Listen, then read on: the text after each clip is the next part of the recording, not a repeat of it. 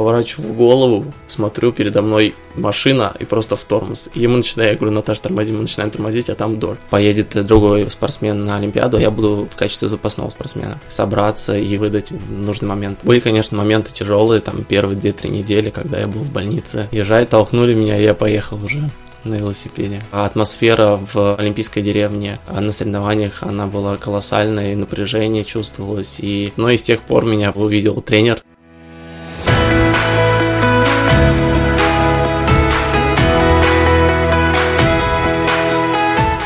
Всем привет! С вами подкаст о балансе с Royal Forest и его ведущая Вика. Это подкаст Royal Forest, компании, которая на протяжении 10 лет создает натуральную продукцию с заботой о клиентах. Мы создали этот подкаст, чтобы поговорить с экспертами о питании и жизненном балансе. В выпусках первого сезона в гостях побывают известные спортсмены, нутрициологи и психологи, с которыми мы обсудим все, что может касаться баланса в питании, спорте и жизни. А спонсор этого сезона – протеиновая линейка шоколада Royal Forest. Это больше, чем просто вкусное лакомство. Шоколад обеспечивает значительную прибавку к вашей ежедневной норме питания, а низкое содержание сахара гарантирует, что вы сможете наслаждаться шоколадом без ущерба для здоровья. Состав тщательно продуман, чтобы обеспечить идеальный баланс вкуса и питательности. А в конце выпуска вас ждет промокод на скидку. Не переключайтесь.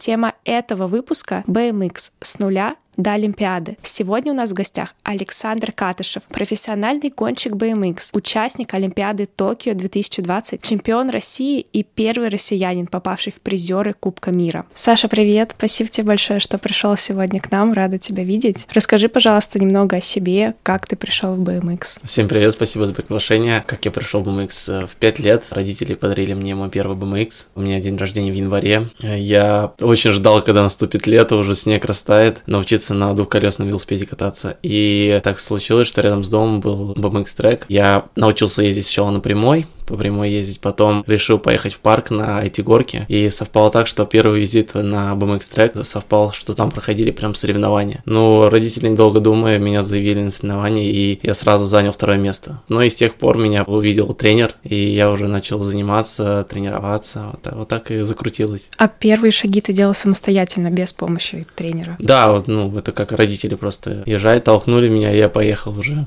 на велосипеде. Ты стал первым россиянином, попавшим в призеры Кубка мира по BMX рейсу. Расскажи, пожалуйста, вообще про путь к этому званию, про то, какие у тебя эмоции были, когда ты стоял на пьедестале. Ну, это незабываемые эмоции. Дело в том, что наш вид спорта очень молодой. Чтобы такой результат показать, мы большой объем работы выполнили, выезжали за границы, были неудачи. И вот в 2021 году мне получилось завоевать медаль на Кубке мира. Это очень приятно. Вот постепенно, с каждым годом, наш вид спорта развивается, и мы занимали хорошие позиции на мировой арене. Постепенно, постепенно увеличивали наши физические показатели, технические, соревновались с сильными ребятами. Это и дало свои плоды, чтобы попасть на подиум. Расскажи поподробнее, у тебя командный зачет, то есть ты еще с кем-то катаешься, и ваши общие баллы идут ну, в какой-то общий да, зачет, либо же это самостоятельный вид спорта? Ну, это индивидуальный вид спорта у нас, мы, кажется, сам за себя. Команда, мы выезжаем в сборную команды России, это, безусловно, команда, которая работает на результат, а уже когда падает забор стартовый, мы, каждый сам за себя, это индивидуальный вид спорта. Что тебе помогает концентрироваться перед стартом и в момент самого заезда? Так как у нас индивидуальный определенный вид спорта, ты как-то уходишь в себя, хочешь и поймать эту волну соревновательную, поймать кураж, уйти в спортивное состояние соревновательное, показать то, на что ты способен. Согласен ли ты с высказыванием, что вот в самый трудный момент побеждает не тот, кто более готов физически, а тот, кто более готов психологически? Но если мы говорим про мировой уровень, то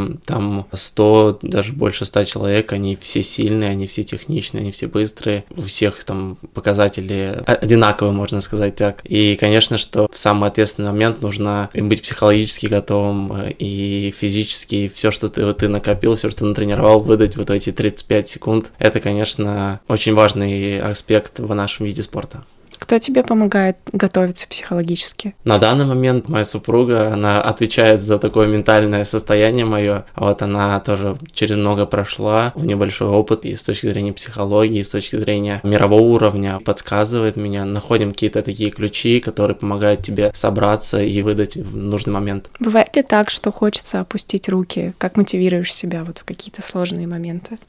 Конечно, бывают такие моменты, но всегда ты вспоминаешь, что ты прошел, какие тренировки ты выполнил, какой путь у тебя был, и ты думаешь, что это все не зря. Бывают неудачи, это, безусловно, тебя закаляет. Стараюсь просто как-то мыслить позитивно и уходить в такой, может быть, даже какие-то творческие моменты в хобби, отвлекаться и потом опять в эту рутину уходить и идти дальше. Ты стал запасным спортсменом на Олимпиаде 2020 года. Мне кажется, это, знаешь, такая вершина для всех спортсменов. Расскажи поподробнее вообще про твой путь к этому мероприятию, про само мероприятие. Насколько помню, тогда как раз бушевал ковид, и, в принципе, очень сложные отношения были у российских спортсменов с Олимпийскими играми. Расскажи про то, как все это было. Ну, у нас э, за два года до Олимпиады начинается олимпийский отбор. Мы командным зачетом набираем очки, чтобы отобраться на Олимпиаду там, от страны или индивидуальная квота. Получается, с 2018 года мы набирали очки. У меня была первая позиция, потому что у нас три человека, которые идут в рейтинге мировом там с первого по второе, второе, третье, они набирают очки для страны, и я вот был первым э, номером. В 2019 году я получил травму, пропустил несколько этапов Кубка мира, переместился на вторую позицию, и в 2020 году случился ковид, я как бы восстановился, и в 2021 году мы поехали на соревнования. Уже тогда была система отбора утверждена, вот, и после травмы я восстанавливался, показывал хорошие результаты, но вот тренерским штабом и системой отбора было принято решение, что поедет другой спортсмен на Олимпиаду, а я буду в качестве запасного спортсмена. На протяжении всего сезона 2021 года доказывал, что я готов ехать на Олимпиаду, показывал хорошие результаты. На чемпионате Европы я занял пятое место, это для меня был лучший результат на чемпионатах Европы. Но могу сказать так, что приехав на Олимпийские игры, я чувствовал себя полноценным участником этих игр. Эта атмосфера, ну, просто непередаваемые эмоции. Получил огромный опыт, на этих играх.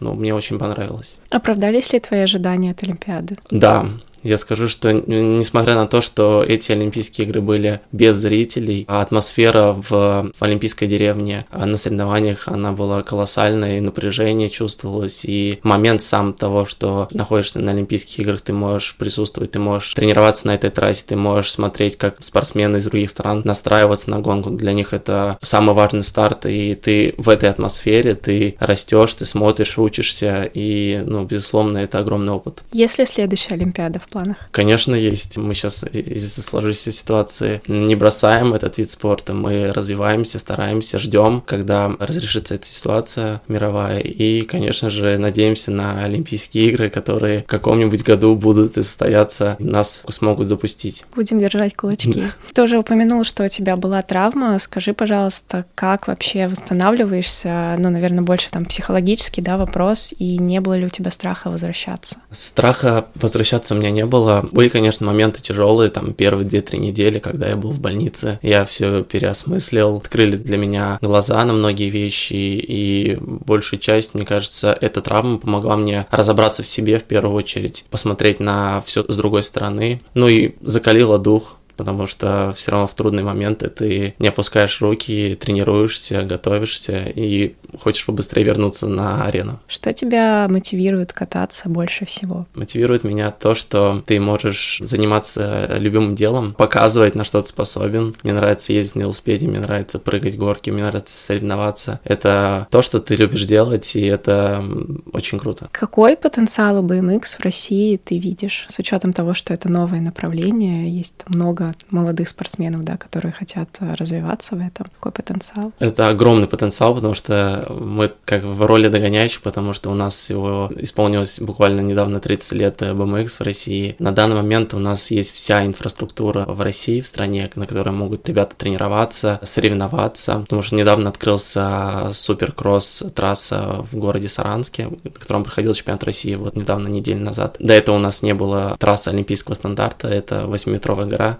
Сейчас все условия и перспектива молодых райдеров, она у них есть, они все амбициозные, они все целеустремленные, и у них всех условия есть. А в данном случае мы, ребята, которых есть опыт, мы помогаем им, подсказываем, и я думаю, что молодое поколение у нас хорошее, которое будет идти дальше и показывать результаты на мировой арене. Я видела, что ты тренируешь. Расскажи вот про новое поколение спортсменов, какие они, в каком возрасте приходят, может быть, какие-то советы, как начать тем, кто хочет хочет, либо родителям с какого возраста отдавать детей? Да, действительно, я начал не то что тренировать, я начал проводить мастер-классы для молодых райдеров, потому что в сложившейся ситуации у нас времени стало намного больше, мы проводим все время в России и начали уделять внимание молодым райдерам, подсказывать им, э, уделять больше им внимания, уделять внимание техническим элементам. Чем раньше, тем лучше. Я начал заниматься в 5 лет, сейчас у нас есть такая селекционная работа, что ты начинаешь с беговелов, там 2, даже 1-2 годика, и потом ты переходишь уже на двухколесный велосипед. Это очень круто, потому что много ребят и много детей, родители хотят отдать беговел, а дальше уже идет велоспорт, и это очень классно. Я на протяжении этого года работал над э, проектом, а это обучающий курс для ребят от новичков до профессиональных спортсменов, в котором я делюсь своим опытом, снял несколько видеоуроков, которые помогут райдерам повышать их технические навыки, ну и просто ну, помогать их, чтобы они сразу же не допускали тех ошибок, которые допускали мы, и шли только вперед.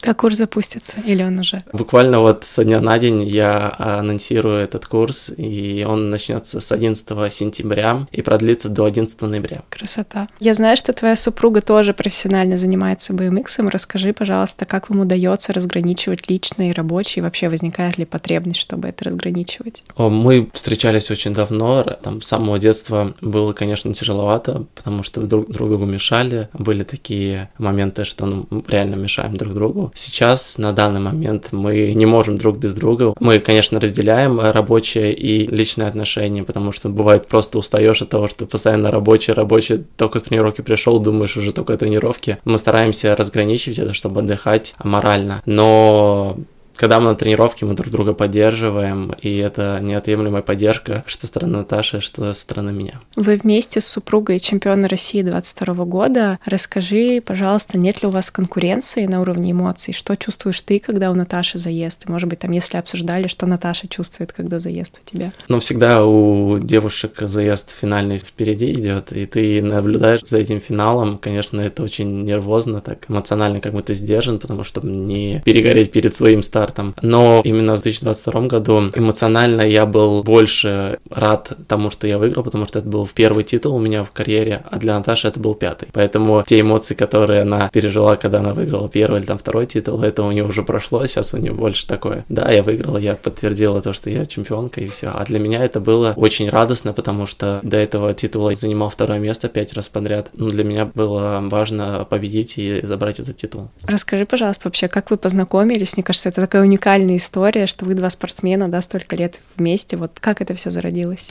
Ну, это были сборы. Мне было лет 13, Наташа 14. Нас э, вызвали от сборной команды России на сбор. Там мы познакомились, начали общаться, начали встречаться на соревнованиях, потому что мы были в разных регионах. Я выступал за Москву, Наташа выступала за Мордовию, город Саранск. И постепенно начали общаться там в Аське, это раньше было. Вот, и постепенно начали общаться, дружить, и вот э, сбор сборы, соревнования, и мы оказались вот э, в таких отношениях, что мы на сборах, мы вместе друг друга поддерживаем, и вот так закрутилось, завертелось. Очень клево. Расскажи, пожалуйста, про свой распорядок дня, про то, сколько тренируешься там в неделю, в день, из чего состоит твой обычный день. Если это такие, как тренировочные дни, прям, то у меня подъем, делаю небольшую зарядку. Если выхожу на улицу, на улице, если нет, то я делаю дома. Потом завтрак у меня, первая тренировка, потом перерыв. Мне немножко могу вздремнуть минут 20, потом займусь какими-то своими делами, потом вторая тренировка, потом после тренировки мы ужинаем, идем прогуливаемся и дальше опять отдыхать. Но это может продолжаться 2-3 недели, потом все равно какая-то разгрузка должна быть, уезжаем на дачу, либо куда-нибудь уезжаем, если есть возможность перезагрузиться, потому что это на одном месте мы не можем останавливаться, нам нужно собирать вещи, куда-то ехать. Есть ли какая-то практика, не знаю, тренироваться в других странах, городах?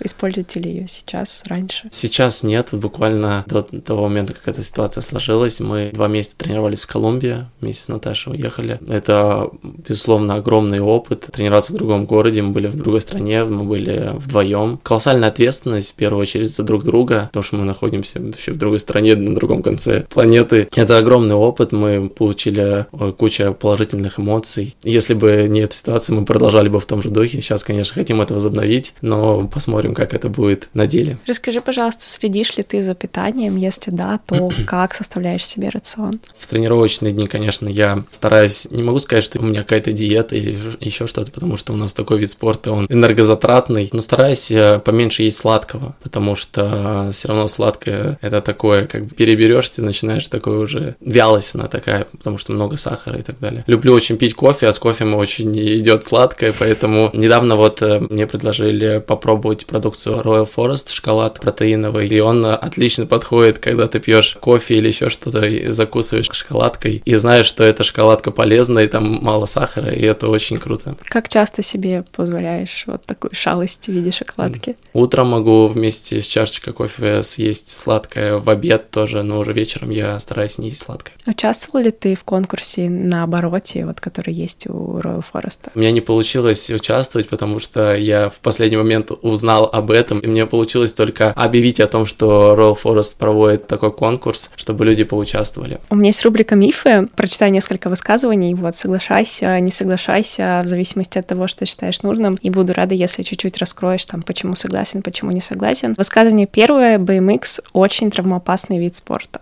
Согласен. В первую очередь, потому что у нас очень контактный вид спорта. С 8-метровой горы со скоростью 60 до 65 км в час мы прыгаем горки, контактируем. Лидер может ехать по той траектории, которая ему нравится и которая ему удобна, а другому это не нравится и приходят такие стычки. Это очень контактный вид спорта, травмоопасный, потому что прыжки, бывают такие падения неприятные. А думаешь ли вообще, ну вот, о потенциальном возникновении травмы в момент заезда? Или там, не знаю, голова отключается и думаешь вот только о том, как сделать трюки? Бывают такие мысли возникают, но ты отгоняешь эти мысли, потому что лучше об этом не mm-hmm. думать, довериться своим навыкам, которые ты отрабатываешь на тренировках и погрузиться просто в процесс. А близкие как реагируют на то, что ты катаешь? Переживает ли как-то особенно активно? Конечно, переживает. Мама вообще не может смотреть у меня на эти соревнования, смотрит только одним глазом, как как стартанешь и как финишируют. Конечно, это очень страшно, потому и старается как бы не волноваться, потому что волнения они передаются. Про бабушку, дедушку я вообще не говорю. Дедушка у меня больше заинтересован, он может посмотреть, бабушка просто уходит и слышит просто комментатора и все. С учетом того, что вы женой, да, профессиональные спортсмены, есть такое мнение, что если пара занимается чем-то одним, то это может мешать основной деятельности. Вот, соответственно, высказывание, что отношения мешают спорту. Есть ли у вас такое? Я думаю, нет, не мешает спорту потому что мы занимаемся одним и тем же делом, и это приносит удовольствие от процесса, от того, что мы делаем, от тренировочного процесса, от соревновательного, поэтому не мешает, а даже помогает. И последнее, питание для спортсмена не менее важно, чем тренировки. Я думаю, эти два фактора, они совместимы вместе, поэтому тренировка без питания никак не состыковывается, и питание без тренировки также. Для меня, на самом деле, было откровением, что ты начал заниматься этим спортом там в пять лет, да, с учетом того, что это очень молодое направление, и, получается, ты стоял стоял там у истоков, ну, условно говоря. Расскажи вот вообще, ну, про свой путь становления как спортсмена, кто тебя поддерживал в младшем возрасте, может быть, тебя как-то специально настраивали тренера, вот что привело к тому, что, несмотря на непопулярность этого вида, да, и тогда, и там сейчас, ну, условно говоря, не так раскручено, как тоже фигурное катание, что ты этим горишь, и это правда видно, у тебя горят глаза, когда ты об этом говоришь. Вот расскажи поподробнее про свой путь. У нас очень молодой вид спорта, и когда я пришел к тренерам, он ну, не занимался этим видом спорта, у него там была другая дисциплина, шоссе, потом бывает из других регионов тренеры были из других вообще видов спорта, лыжи, там, я не знаю, еще разные. И для них это, это тоже было новое, просто они горели тем, что им нравится эта дисциплина. Это зрелищно, это экстремально. Безусловно, тренер, который занимался, ну, когда я был молодой, он подсказывал, он смотрел, вместе, ну, как говорится, тренер растет вместе с спортсменом. И в данном случае, да, была поддержка, но больше была поддержка от родителей, потому что если родители заинтересованы, они тебя возят на соревнования из других регионов, и поэтому вот этот комбо родитель плюс тренер – это идеальный вариант. Есть ли у тебя какие-то жизненные принципы, правила, которыми руководствуешься? Конечно, есть принципы быть честным, в первую очередь, никого не обманывать, быть верным самим себе, и эти, мне кажется, факторы помогают тебе двигаться по жизни правильно. Были ли какие-то, не знаю, может быть, забавные, смешные случаи на соревнованиях, на заездах на протяжении вот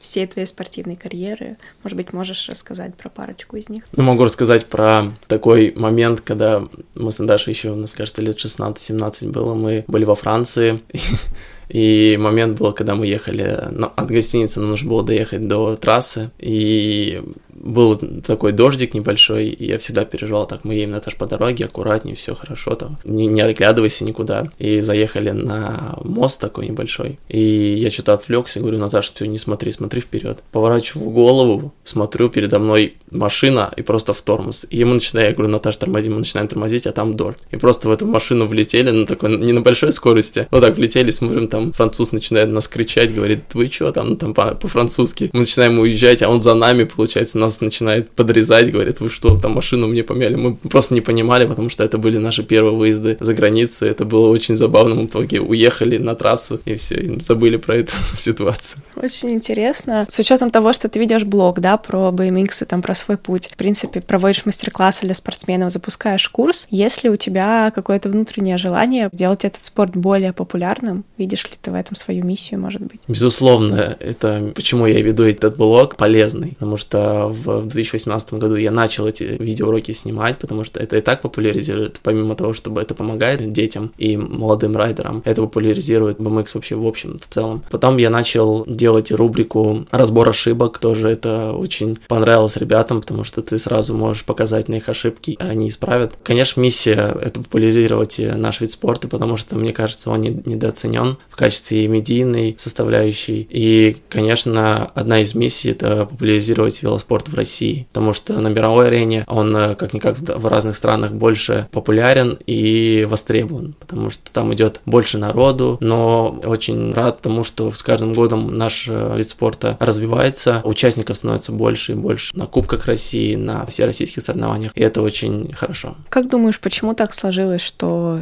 спорт не стал экстремально популярным, как, не знаю, фигурное катание, например? Об этом виде спорта никто не знает. Вот сейчас в 2020 году BMX фристайл стал олимпийским дисциплиной, он более популярен, потому что для этого вида спорта не нужна какая-то специальная инфраструктура, как у нас специальная трасса, и все могут кататься везде, там, стрит. И в нашем виде спорта, мне кажется, не проблема, почему его об этом не знают, потому что у нас есть конкретная трасса, на которой проводят соревнования, а их очень мало в России. Вот сейчас построился огромный масштабный проект в Саранске, приехало очень много ребят, очень много зрителей, они увидели такие масштабы, такую красивую картинку, что это очень зрелищно, очень красиво, и я думаю, что это такая отрывная точка популярности нашего вида спорта. Дай три совета ребят ребятам, которые начинают, либо, может быть, их родителям, если дети совсем маленькие еще? Ну, родителям поддерживать, первое, родителям поддерживать своего ребенка, если он этим горит. Второе, не отчаиваться, если у тебя что-то не получается. И третье,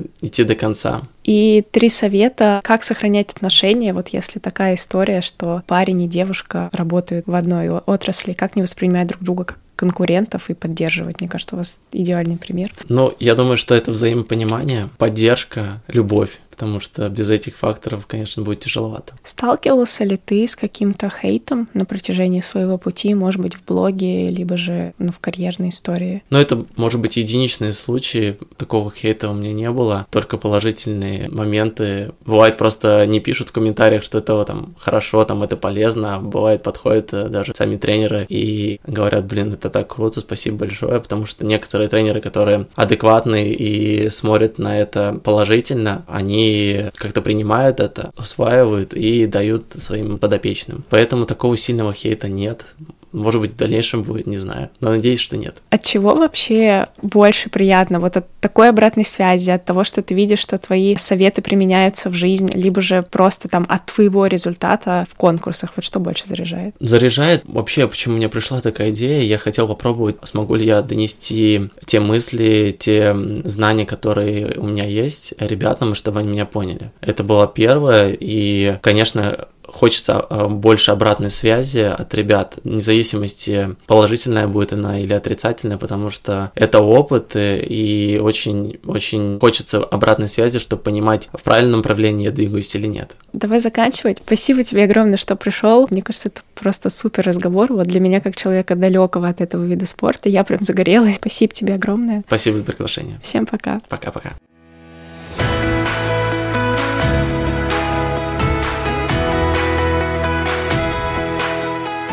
Баланс 30 на 30% скидки в честь запуска подкаста о балансе. Скидка действует на сайте на весь ассортимент на протяжении первого сезона. Заходите на сайт royalforest.ru, выбирайте понравившиеся вам продукты и наслаждайтесь.